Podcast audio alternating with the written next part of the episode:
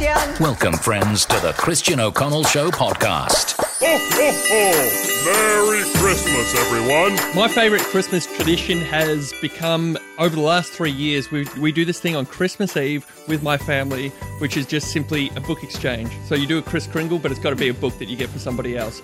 And it's it's a sweet tradition. It actually comes from Iceland or Sweden or something like that. So then on Christmas Eve, we all get a brand new book and we sit around and read the books, drink hot chocolates, play Christmas music. It's very sweet and wholesome, and I encourage everybody to do the same.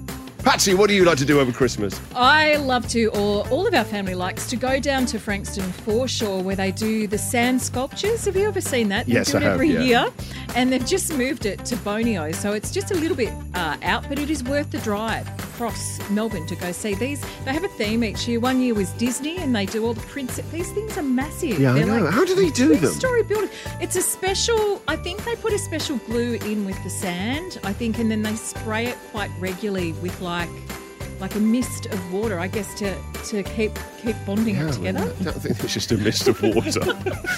hey, presto, a sphinx. Close it down. Once it's built, they, you see them like waving the water across. Hmm. So that's one of our favourite things to do. The other is to hit the road and go back to our old um, area of northeast Victoria and all the wineries there. Oh, I bet. Oh, love it. Just Brown Brothers and Yes. Oxley and Milawa and all the cheese shops and the mustard shops. And It's lovely doing a tasting at lunchtime Yeah. when the sun's out and you've got it all Yeah. over the uh, the vines. and Oh, it's beautiful. It's just, it's God's country. It's beautiful. And swimming in the rivers there is introducing Audrey to that. She's always used to, you know, chlorinated pools. It's like, no, you get in the river. That's how we learnt to swim. Just that sort of down to earth country living. I love it.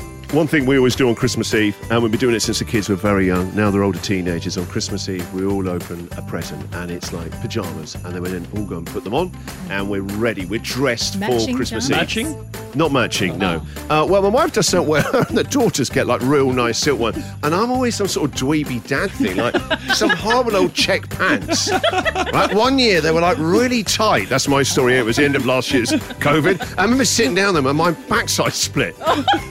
On pajamas, which are usually pretty Very forgiving. roomy. Yeah. Well, th- well, these I'm sure these were tight. They're a fashion thing. So yeah, that's our thing on Christmas Eve. Christmas to me, uh, it, it isn't about the main day, Christmas Day. I love my favourite day of the year will always be Christmas Eve. I love the moment I wake up.